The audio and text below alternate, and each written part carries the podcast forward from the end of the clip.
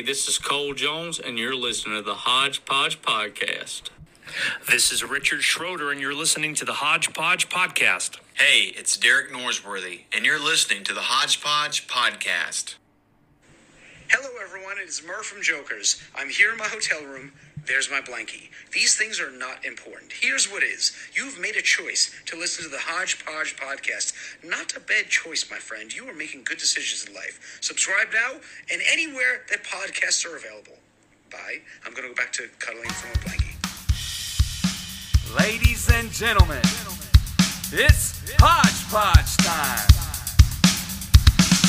All right, welcome to the movie review section of the podcast. We're going to be reviewing the movie The Little Things. This is starring Rami Malek, Denzel Washington, and Jared Leto. It is strictly on HBO Max.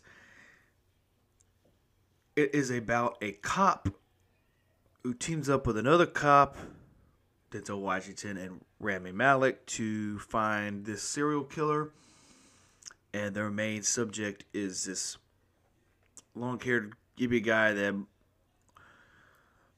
worked in this laundromat type thing who is Jared Leto. Um this movie is getting a bad rap.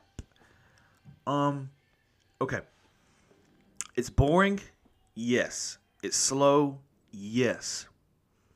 But I also think Zodiac with um, Jake Gyllenhaal was also very slow and also very boring at times. Sure, nothing happened in both movies, but it was still kind of interesting to see how everything played out.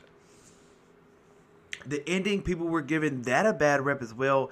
Sure, I could have saw the ending happening some other way, but the way they, I don't have a problem with with with with how they ended it.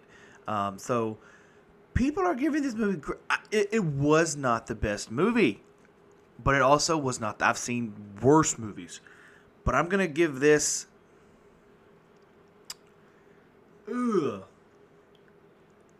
I'm gonna give it two and a half out of five. I'm gonna give it a C, and yeah, I'm I'm gonna give it a two and a half out of five, almost a C. Yeah. So yeah, I really don't know what to say about this movie other than yeah, because that's really all it was was a yeah. I watched it. So thanks for listening in to the movie review section. Um, if you're gonna watch it, sure. If you don't want to, you're not missing nothing. You're not missing much. So enjoy, and as always, frown less.